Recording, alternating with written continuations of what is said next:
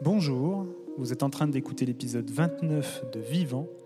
Je suis Croque Madame avec Cléo Duponchel.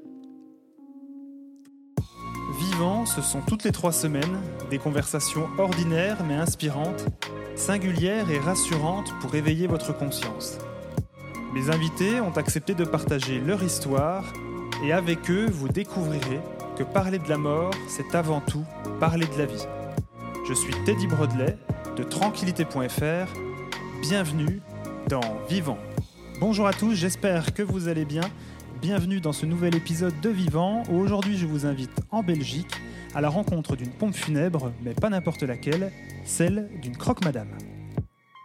Cléo Duponchel a lancé sa pompe funèbre il y a quelques années et son sourire et son humour charment de plus en plus de familles en deuil. C'est un épisode drôle et en couleur que je propose d'écouter dès à présent, mais je ne vous en dis pas plus et laisse place à mon échange avec Cléo Duponchel.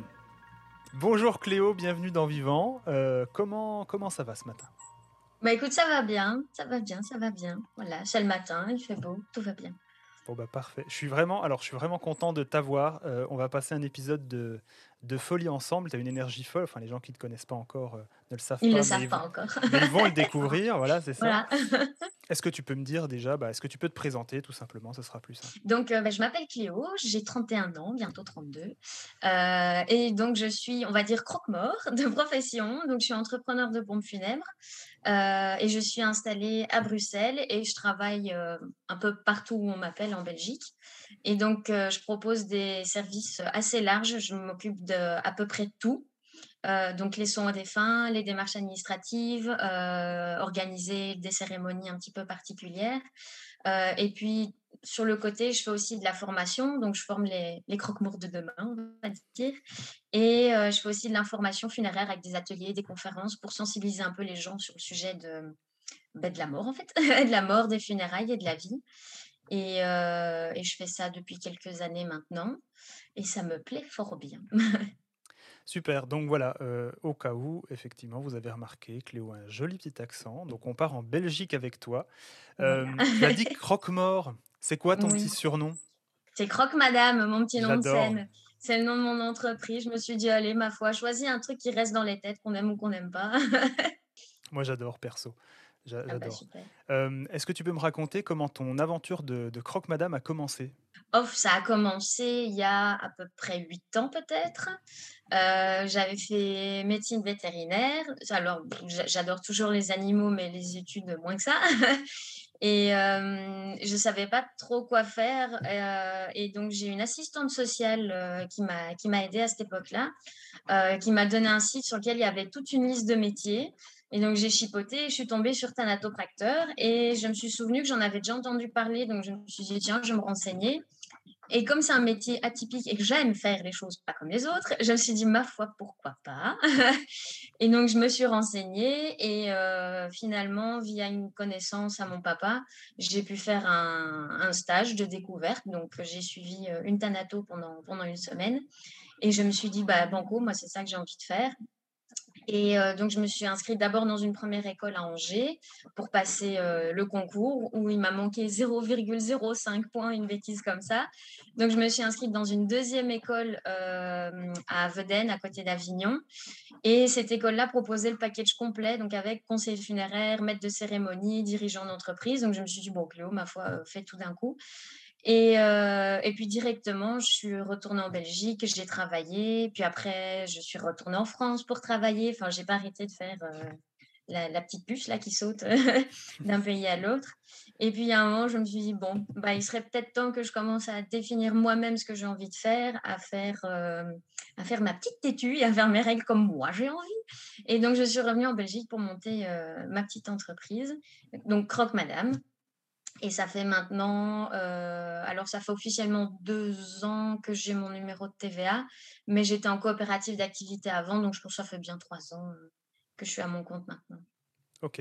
Et donc le nom Croque Madame, du coup, on a compris que tu aimais faire les choses à ta manière et euh, voilà. C'est ça. Et tu as bien raison. Ça t'est venu comment? Enfin, tu as eu l'idée tout de suite du mot croque-madame. Non, pas du tout. En fait, croque-madame, c'est le, à la base, vraiment, c'est le surnom qu'on se donnait avec les copines avec qui on étudiait euh, pompe funèbre euh, et. Et euh, donc, on était les croque-madame. Le petit groupe euh, WhatsApp s'appelait croque-madame, euh, parce que croque-mort, mais comme nous, on était des madames, voilà. un jour, c'était le mari de ma tante qui avait fait un lapsus en disant Oui, ton métier, c'était quoi? C'était déjà croque-monsieur. Du coup, j'ai dit Non, non, madame, croque-madame, du coup. Euh, et, ça, c'est un peu clôturé parce que j'ai une amie aussi qui a dû faire un petit documentaire pour son, pour son école. Euh, et elle s'est dit, tiens, Croque Madame, ça a l'air bien. Donc, je vais utiliser Croque Madame. Et je dis, bah, en fait, les, planètes s'alignent. Tout le monde est d'accord sur ce nom-là. Et donc, au début, quand j'ai commencé mon business, j'avais un autre nom imprononçable. Je vais l'appeler 14 fois au téléphone. Je pleurais tellement les gens ne comprenaient pas. Et euh, finalement, ben, j'ai une dame qui m'a accompagnée, qui m'accompagne toujours d'ailleurs dans mon projet, et qui m'a dit bah, cherche pas, prends ce nom-là. Enfin, il est, il est bien, les gens le retiennent, ça te ressemble. Et puis, euh, et puis ça fait du filtre. Les gens qui n'aiment pas ce nom-là, en général, ils n'aiment pas ma façon de travailler. Donc, c'est parfait. Je trie à l'entrée déjà. Euh, alors, tu as une particularité, c'est que tu n'as pas d'agence physique, d'après ce que j'ai compris. Tu te déplaces euh, directement chez les gens, voilà, avec ta petite voiture, ta valise qui ressemble brute pour point à une valise d'esthéticienne, si je ne me trompe pas. Oui, complètement. Bah, c'est un peu ça finalement, c'est prendre soin de l'apparence des gens, donc c'est de l'esthétique. On est clairement là-dessus. Euh, du coup, ça ressemble à quoi une journée type de Croque Madame?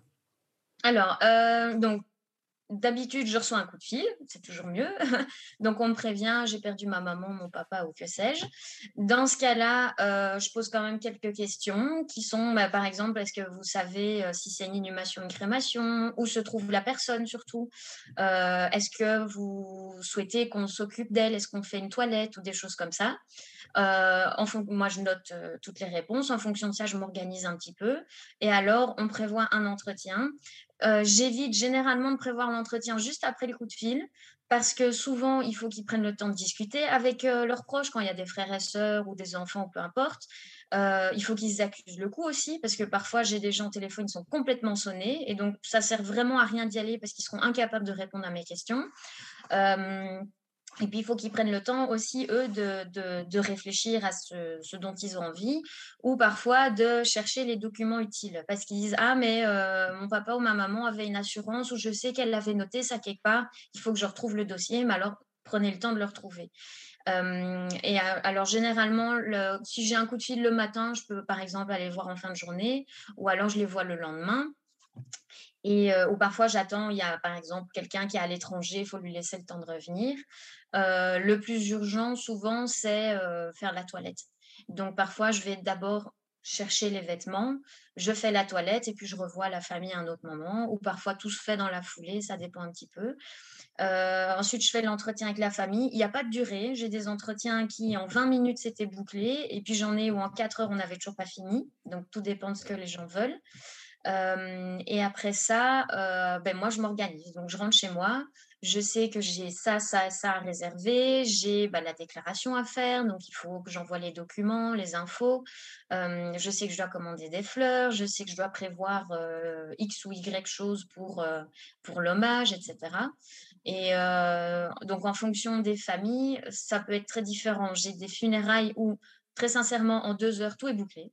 Il faut rien de plus. Et moi, jusqu'au jour des funérailles, ben, j'ai plus grand chose à faire, si ce n'est de temps en temps quand même prévenir la famille que tout va bien et que tout est organisé.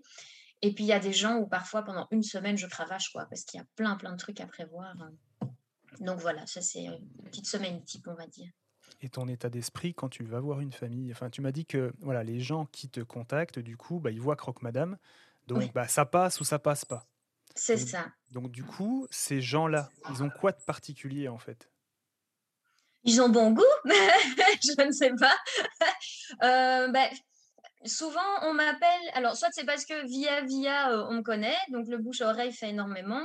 Ou alors, euh, j'ai déjà eu ça des gens qui ne, ne, voulaient pas particulièrement quelque chose de différent, mais ils trouvaient le nom super chouette. Et en fait, c'est le côté légèreté. Ça, c'est quelque chose qui revient très souvent dans, dans le retour que j'ai des familles. C'est le côté léger. Parce que quand j'y vais, j'y vais pas comme un croque-mort habillé en noir, euh, en m'excusant déjà d'exister peut-être. Euh, euh, pendant les entretiens, souvent on sourit, parfois on rigole parce que les gens ont besoin de ça aussi. et puis ma tenue de cérémonie, elle est beige et blanche. Donc, parfois, les gens s'étonnent, ils se disent c'est chouette. Enfin, j'aime bien votre tenue parce que c'est clair, c'est lumineux. Et en fait, c'est ça que moi j'ai envie de, proposer aux gens. C'est un peu un, peu un petit rayon de soleil dans, dans, cette, dans cette tornade. quoi. Et, euh, et donc, souvent, c'est parce que le nom leur semble chouette ou alors ils ont vu mon site, ils ont vu les valeurs que, que j'avais et euh, c'est ça qui les touche. Et, et, voilà, je pense que même si on me demande quelque chose d'un petit peu traditionnel, je le ferai toujours différemment. Et je pense que c'est ça que les gens, les gens recherchent. Mais les gens qui n'aiment pas le nom de Croque Madame, ils ne m'appellent pas. Hein. Ah bah donc, euh, c'est juste avec les églises où parfois je dois réserver une église. Et le nom des pompes funèbres, ah, bon, accrochez-vous, madame, parce que ça va pas vous plaire. Mais voilà, si ce n'est que ça, hein, ma foi. Ok. Euh, pour, je sais qu'il y a parmi ceux qui nous écoutent des gens qui sont plutôt à l'aise avec le monde du funéraire et euh, tu vois le voient très bien les étapes, tu vois comment comment ça se passe, etc. Euh, je sais aussi qu'il y a des gens, bah voilà, peut-être qui découvrent le podcast là maintenant et entre guillemets, cet univers-là, façon de parler. ça, consiste en quoi précisément, du coup, ton métier? Donc, l'organisation de cérémonies, je pense que là, tout le monde voit précisément ce que c'est. mais la prise en charge d'une personne, en fait. La prise en charge d'un euh, mais donc ça peut être déjà la toilette, les soins. Donc on va, on va habiller, maquiller, désinfecter les plaies, changer les pansements, etc. ensuite ça peut être le transfert parce que parfois les gens décèdent à un endroit ils peuvent pas rester. Euh, donc, c'est le cas, par exemple, bah, la voie publique, forcément, euh, des domiciles, des maisons de repos euh, ou autres. l'hôpital, souvent, les corps peuvent rester, mais parfois, les familles n'ont pas envie qu'ils restent à l'hôpital. Et donc, c'est aussi ça, la prise en charge, c'est de devoir déplacer les corps. et ensuite, il y a la présentation au funérarium. Donc, il faut trouver un lieu. Donc, parfois, on les ramène au domicile, parfois, on les met dans une chambre funéraire privée ou une morgue communale. Euh, et donc, c'est aussi bah, s'assurer que les présentations euh, du corps se passent bien. Et puis, il y a rencontrer la famille, euh, faire toutes les démarches administratives. Donc, nous, on doit faire signer des papiers à la famille, récupérer carte d'identité, des choses comme ça. Et on fait la déclaration de décès auprès de la commune pour avoir tous les permis. Et alors, on réserve tout ce qu'il faut, donc église, crématorium, parfois un traiteur ou, ou, des musiciens ou que sais-je. Euh, puis il y a, bah, l'organisation euh, en elle-même de la cérémonie. Et après, il y a le suivi euh, qui peut être plus ou moins soutenu en fonction de ce dont les gens ont besoin. parce que parfois, il faut commander un monument ou, par exemple, une plaque pour un columbarium. Ou parfois, il y a des gens qui ont besoin d'aide pour des démarches administratives. Et donc ça, c'est vraiment en fonction des besoins, ben, le suivi après peut être plus ou moins long. Quoi. Mais tu fais tout ça toute seule? Alors, la, prise, les, les, soins, bah, de toute façon, tu as une formation en Thanato au départ, mais les soins, tout ça, c'est tu, tu gères tout, tout, tout, tout, tout, toute seule. Tu délègues certaines choses, je, suppose quand même. Alors, euh, il y a des choses que je sous-traite parce que quand il faut quatre porteurs, je ne suis pas encore Terminator, moi. donc, euh, donc, ça, forcément, je commande des porteurs. Euh, ou parfois aussi, quand il faut le vieux corbillard un peu traditionnel à l'église, ben là, je demande, à, je demande aux sous-traitants. Euh, jusqu'à présent, je travaillais toute seule. Maintenant, j'ai une, euh, une, ancienne étudiante à moi avec qui ben, je travaille pour le moment. Et donc, il vient me donner des coups de main et des choses comme ça, parce que c'est quand même faire ça toute seule, j'ai l'habitude, je sais le faire, mais c'est quand même toujours plus agréable d'être à deux. et puis, c'est bien deux cerveaux, deux cerveaux valent mieux qu'un, parce que parfois, il y a des détails qu'elle voit et que moi, je vois pas, ou l'inverse. Mais oui, jusqu'à présent, moi, j'avais toujours fait ça toute seule. Ok. du coup, les soins, parce que ça, c'est vraiment le, truc. Du coup, tu, donc, tu vas voir les gens à domicile, etc. Les soins, du coup, quand il y a des soins à faire, bah, les habiller, tout ça, oui, ok, ben, ça peut se faire à la maison. Mais quand il y a des choses plus avancées à réaliser, alors, les soins de conservation, par exemple, ben, ça, moi, personnellement, j'en fais plus. Euh, parce que euh, je, trouve ça, euh, ça, ça, colle plus à mes valeurs et en plus je pense que la planète n'a plus besoin qu'on injecte des produits un peu crasses. Je je, serais pas à l'aise à l'idée de continuer à promouvoir des soins de conservation alors qu'on a un rapport du GIEC qui vient de sortir qui dit que c'est la cata et qu'on va tous crever. Donc c'est pas très malin. Mais oui, ça, ça m'est déjà arrivé de faire ça à domicile. On s'adapte, il faut juste travailler proprement, on protège bien le lit et des choses comme ça. parfois, ben, on a des toilettes, c'est pas forcément des soins de conservation, mais ce sont des toilettes qui nécessitent un peu plus de, qui nécessite plus de temps, plus de technique, etc. Ce qu'il faut juste, c'est bah, se préparer, euh, faire ça proprement, quoi. Que les gens ne, voient pas euh, qu'on est passé par là et qu'on a étendu tout notre bordel dans la chambre. Eux, ce qu'ils doivent voir, c'est quand on sort, le corps est beau, il est prêt, c'est tout ce qui compte, quoi. Et euh, tu, as, évoqué tout à l'heure le fait que bah, certaines familles veillaient leur corps, le corps de leurs défunts au domicile, ce qui est, ben, tu vois, en France, qui est rarissime au possible maintenant. Euh, euh, ça l'est devenu depuis la, crise du Covid, je pense, parce que moi, j'ai bah, travaillé à la campagne. Ouais. C'est ça. Mais j'ai travaillé à la campagne en France et c'était quand même encore assez fréquent. C'était pas la majorité, mais c'était assez fréquent. Euh, et là, bah, d'office, on faisait un soin de conservation. Que ici, moi, ça m'est déjà arrivé de ramener des corps au domicile sans soin de conservation. Par contre, on avait fait une vraie toilette, c'est-à-dire que c'est pas juste habiller et fermer la bouche. Euh, quand il y avait des blessures, on avait changé les pansements, on avait bien tout désinfecté euh, pour faire en sorte que ben, ce soit une source de, prolifération bactérienne en moins. Euh, et donc j'ai déjà fait ça, notamment pour une dame qui était bouddhiste. et l'idée c'était qu'elle passe au moins une nuit chez elle à son domicile. Donc dans ce cas-là, on prévient la famille. Déjà, on va sur place, on va voir à quoi ressemble la chambre. Et en fonction de ça, on voit, parce que s'ils veulent présenter le corps dans la véranda euh, en pleine canicule, c'est juste non, ça c'est pas possible. Euh, mais euh, là, dans ces cas-là, c'était en hiver, il faisait froid, donc on, a, on a fait en sorte que la chambre soit bien fraîche. On a fermé les rideaux pour pas qu'il y ait de rayons lumineux, pour pas qu'il y ait la lumière qui tape directement. on a mis des bougies. J'ai bien précisé éviter de trop toucher parce que sinon ça déshydrate la peau, etc. Et très sincèrement, ça s'est très, très bien passé. Donc, c'est juste, il y a un moment, il faut connaître son métier, connaître un peu le corps humain et savoir ce qu'il ce y a à faire et ce qu'il y a à ne pas faire. Euh, au contraire, j'ai déjà eu des problèmes où les gens, on donne les consignes, vous n'allumez pas le chauffage, vous ne touchez pas au corps, enfin, vous touchez pas, vous évitez de chipoter ou de vous appuyer mmh. dessus. Euh, et les gens respectent pas. Et donc après, on nous appelle en disant ah, il y a un problème avec le corps. Et euh, j'ai déjà eu le cas. Et je suis allée dans la chambre, il faisait mourant de chaud. Et en fait, l'épouse avait rallumé le chauffage, quoi. Alors que j'avais dit n'allumez pas ce chauffage. Mais parfois, les gens n'écoutent pas, malheureusement. Euh, et, tu, tu penses que toi qui as voilà fait des allers-retours France-Belgique assez régulièrement, tu penses qu'il y a une différence de perception de la mort entre la Belgique et la France ou pas? Euh, perception de la mort en elle-même, non, mais de façon de fonctionner au niveau des pompes funèbres, oui, complètement. Mais la mort, non, je pense c'est lié à notre société plutôt qu'à notre pays, vraiment. Euh, enfin, je trouve que c'est la moins jolie euh, vision de la mort, celle qui est chez nous, bizarrement, parce qu'on parle toujours des pays développés, des pays sous-développés ou je sais pas quoi. Mais au niveau de la mort, dans notre société à nous, on n'a rien compris, quoi. C'est on l'évite, euh, on essaye de pas en parler, on s'imagine qu'en n'en parlant pas, elle n'arrivera pas. C'est le plus gros mensonge qui existe. Euh, et alors, on n'en prend pas soin. Et du coup, je, trouve que quand on ne prend pas soin de, sa mort, finalement, est-ce qu'on prend vraiment bien soin de sa vie? Je ne sais pas. Euh, moi, j'ai conscience que je vais mourir, qu'un jour ça va arriver et que je ne serai plus là.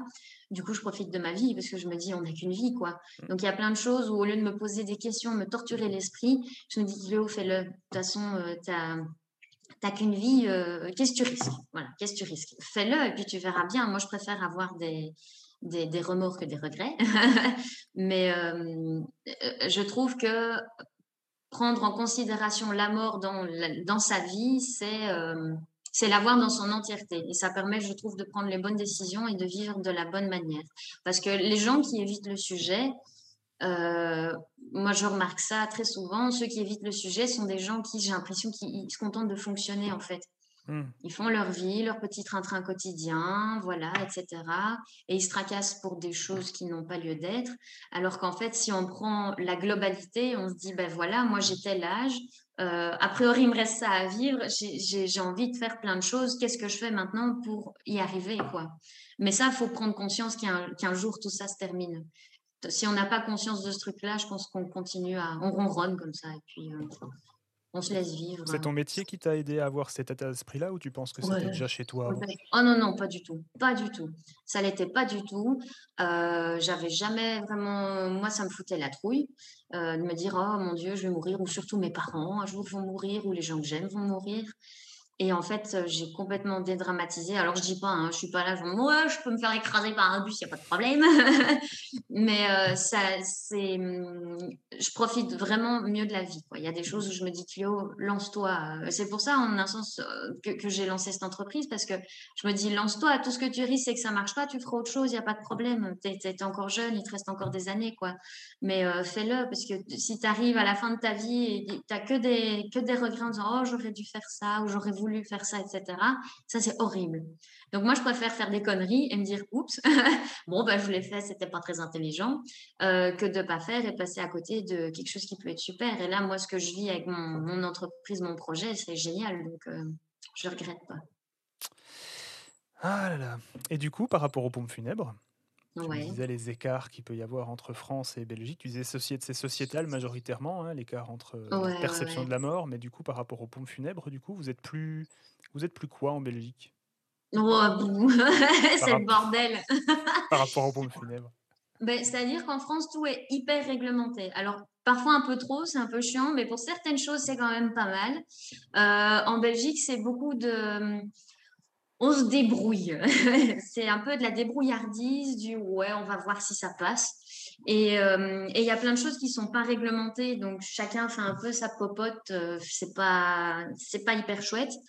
Euh, et puis, bah, une différence majeure, notamment les soins de conservation. En France, en moyenne, nous, quoi, 9 défunts sur 10 avaient un soin de conservation qu'ici en Belgique, personnellement, à mon compte, je n'ai jamais vendu un seul soin de conservation à une famille.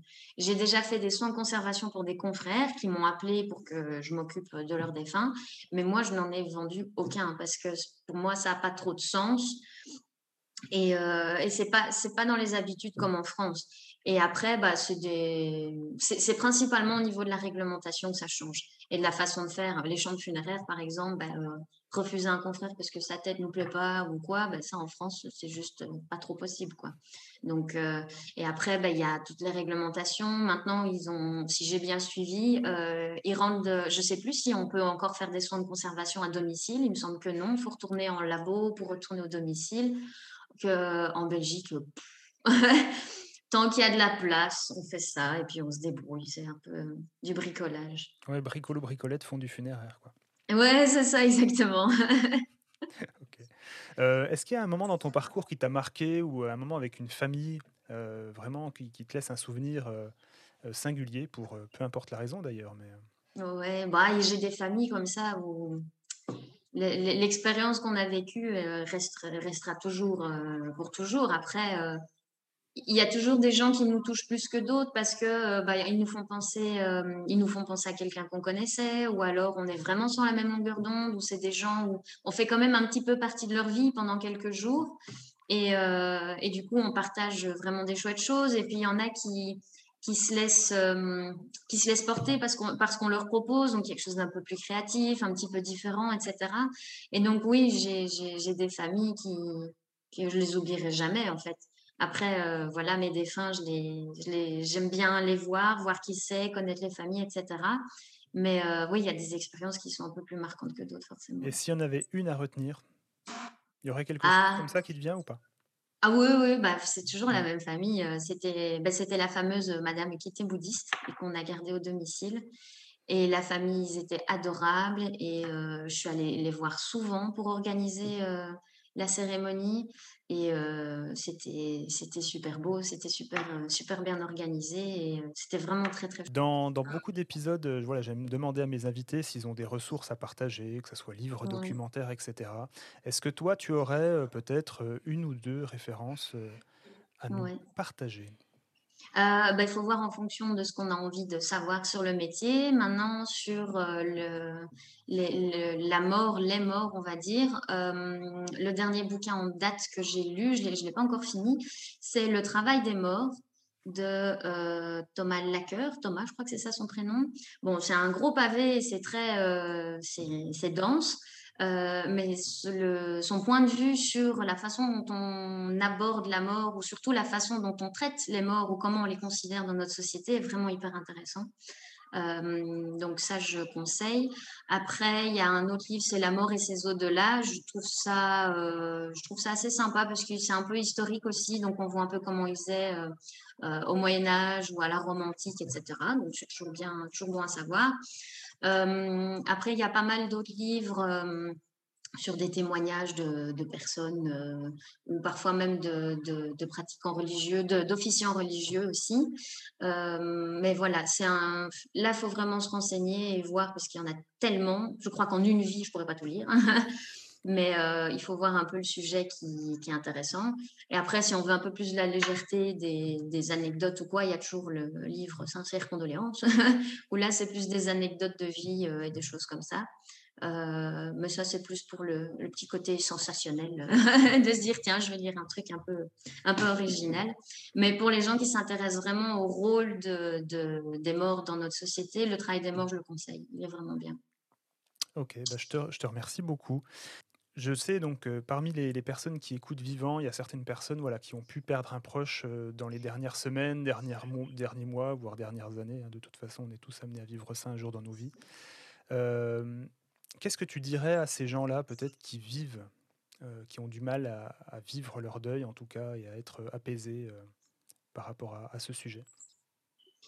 Euh, ben C'est peut-être pas à ces gens-là que je dirais quelque chose, c'est plutôt à leurs proches.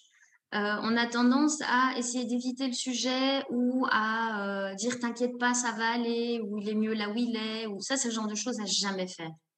Parce que quand il y a une douleur, il faut, il faut qu'elle s'exprime quand il y a une pression. Une casserole à pression, il y a un moment, il faut évacuer la pression, sinon la casserole, elle va exploser. Eh ben, dans le cas d'un deuil, c'est pareil. Donc, quand vous avez face à vous quelqu'un qui est en deuil, laissez cette personne s'exprimer. Elle n'a pas forcément besoin que vous veniez avec des conseils ou euh, une potion magique ou la solution magique à tous leurs problèmes. Ils ont juste besoin qu'on reconnaisse qu'ils ont mal euh, et ils ont juste besoin d'être entendus. Et donc, euh, changez pas de trottoir quand vous croisez quelqu'un qui, est en deuil. Allez, près de cette personne, laissez-la s'exprimer et évitez les phrases types comme, comme je disais, il est mieux là où il est, ou t'inquiète pas, ça va aller, allez, viens, on va faire autre chose, on va pas y penser. Non, il faut laisser les gens s'exprimer et il faut les, laisser ben, pleurer, etc. Donc c'est pour ça, euh, souvent il y a des gens qui essayent de se retenir de pleurer à des funérailles ou qui vont euh, un peu se noyer dans le boulot, etc. Oui et non, c'est-à-dire que se noyer dans le boulot, au début, on peut se dire c'est une bonne solution, mais ne pas tomber dedans euh, systématiquement. Il y a un moment, il faut prendre le temps de reconnaître que ça ne va pas.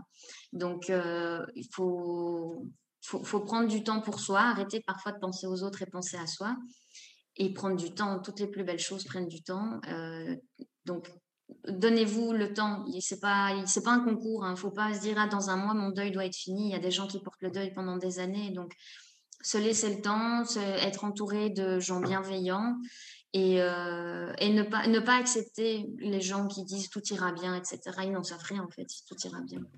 Et c'est quelque chose d'absolument inaudible quand on va pas bien, c'est d'entendre quelqu'un qui fait oh allez ça ira, t'inquiète pas. Euh, bah non, ça va pas du tout. J'ai juste envie de mourir. Là, je viens de perdre quelqu'un que j'aime. Euh, j'ai envie de m'enterrer dans le fond du sol et toi, tu es en train de me dire que tout va bien.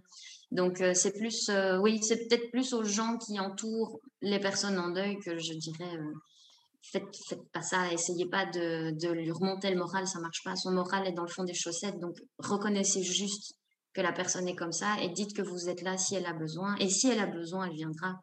Mais, mais voilà il y a des mots, il y a des, des, choses que tu dis à des familles, euh, peut-être des, des, mots, des questions que tu leur poses pour euh, justement essayer de d'ouvrir la, la, soupape parce que c'est vrai que le premier contact n'est pas toujours, euh, toujours simple dans ces moments-là. Il y, a des, il, y il y a des choses que tu dis qui sont particulières entre guillemets pour. Non, parce que je pars du principe que c'est pas c'est pas toujours la parole en fait parfois juste le langage du corps, un regard, ou c'est pas. En fait, à force d'essayer de trouver les mots, je trouve que c'est là où on se plante, c'est qu'on essaye de trouver la phrase parfaite, etc. Et il y a un moment, faut, faut arrêter, quoi. C'est juste le contact, on voit avec les gens, le feeling, comment ça se passe, et, euh, et, je me laisse porter. pareil, quand je fais des cérémonies, euh, j'ai des collègues qui, eux, ont un texte écrit carré, ils disent tout le temps la même chose à toutes les cérémonies. Moi, je déteste ça. Et donc, moi, je me laisse porter, et en fonction de qui j'ai en face de moi, ben, le discours sera différent. Et je, me laisse aller, on est des humains, on n'est pas des machines. Donc il y a un moment, il faut, faut écouter les ressentis, il faut voir ben, le langage du corps de la personne en face, est-ce qu'elle a l'air ouverte ou fermée, et, euh, et toutes ces choses-là. quoi. Donc, il n'y a, pas, a pas de mot magique, en fait. C'est ça que les gens ne comprennent pas. Il n'y a pas de phrase magique, il n'y a pas de mot magique. Oh, la seule c'est, non, mais oh, ça part d'une bonne intention, mais ça, souvent, on se plante complètement. Donc, moi, je dis aux gens, prenez juste le temps. Et il n'y a aucune solution magique. C'est juste le temps. Il n'y a que le temps qui fera que votre douleur euh, sera, sera, sera moins forte à porter, mais laissez-vous le temps, quoi. Et vous avez le droit de pleurer et on est là pour ça. Et voilà, moi, j'ai déjà, ça m'est déjà arrivé, par exemple, au crématorium, dire aux gens, ben voilà, là, vous êtes dans un endroit qui a été littéralement construit pour que vous puissiez pleurer. Donc, laissez-vous aller, quoi. Pleurer et personne ne vous jugera et ça vous fera du bien. Merci. En... Ah, et donc, je t'ai dit que voilà, tu allais avoir le mot de la fin. Ah, le mot de la fin, à bientôt. Euh, le mot de la fin, euh, n'ayez pas peur de la mort. Euh, parce que c'est pas du tout, c'est pas effrayant. On n'aime pas la fin, la finitude en soi, mais c'est un, en fait, c'est votre meilleure amie. C'est grâce à elle que vous vivrez peut-être enfin votre vie. Donc, au lieu d'en avoir peur, ben, apprivoisez-la et dites-vous qu'elle est là de toute façon. Et donc, essayez de d'en jouer peut-être pas, mais de de la prendre en considération dans vos décisions en vous disant que vous n'avez qu'une vie, que ça finira par finir.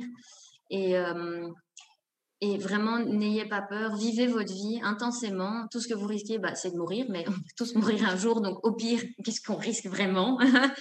Et euh, donc, profitez de la vie et euh, dites aux gens que vous les aimez. Euh, et, et, le feeling est important. Écoutez vos tripes. Quand vos tripes vous disent quelque chose, euh, écoutez-les. Parfois, vos, les, plus belles décisions dans une vie, ça se fait avec les tripes, je trouve. Donc voilà. Je confirme. Je confirme. Voilà. bon, bah, Cléo, en tout cas, je te remercie vraiment pour, euh, voilà, pour, pour ton temps, pour ta bonne humeur, ton énergie qui est communicative. Donc ça, ça vraiment, ça, ça fait plaisir. non, mais c'est vrai, voilà c'est bon. Euh, il y en a marre des, voilà, des, clichés sur, effectivement, comme tu disais, les, les croque-morts qui sont. voilà, puis les gens n'ont vraiment pas besoin de ça de toute façon. Être accompagné par quelqu'un qui est, qui, est, qui est, pas. Qui est plus triste que. Parfois, il y en a, je me dis, mais c'est pas toi qui as perdu quelqu'un quand même. Bah ouais, c'est dommage. C'est dommage. Donc, merci beaucoup en tout cas. Euh, Avec plaisir. Je te souhaite une belle journée, bonne continuation bah, euh, en Belgique. Et puis, bah, peut-être peut-être à une prochaine. en vrai, on ne sait jamais. voilà la vie. Il n'y a que les montagnes qui se recroisent pas, donc euh, voilà. Exactement. Et debout sur ses deux pieds, hein, n'est-ce pas? Oui, je suis bien d'accord. Prends soin de toi, Cléo. À bientôt. Merci, toi aussi. Salut. Voilà, c'est fini pour aujourd'hui. J'espère que cet épisode vous a plu. Si c'est le cas, je vous invite à laisser un avis 5 étoiles sur Apple Podcast et sur Spotify. Ça aide énormément Vivant à se faire connaître. Vous pouvez également partager l'épisode sur vos réseaux sociaux, sur Facebook, sur la page Vivant Podcast et également sur Instagram, sur le compte au même nom. Voilà, un petit coucou également à tous nos amis francophones qui écoutent Vivant un peu partout dans le monde, que ce soit au Canada, en Espagne, euh, en Belgique, en Suisse, aux États-Unis, Tchéquie, Turquie, Maroc, Australie, euh, Royaume-Uni, Luxembourg, Italie, Danemark, Pays-Bas, Allemagne. Bref, un gros bisou à vous tous. Euh, surtout, profitez de la vie et surtout, surtout, surtout, comme d'habitude, prenez soin de vous.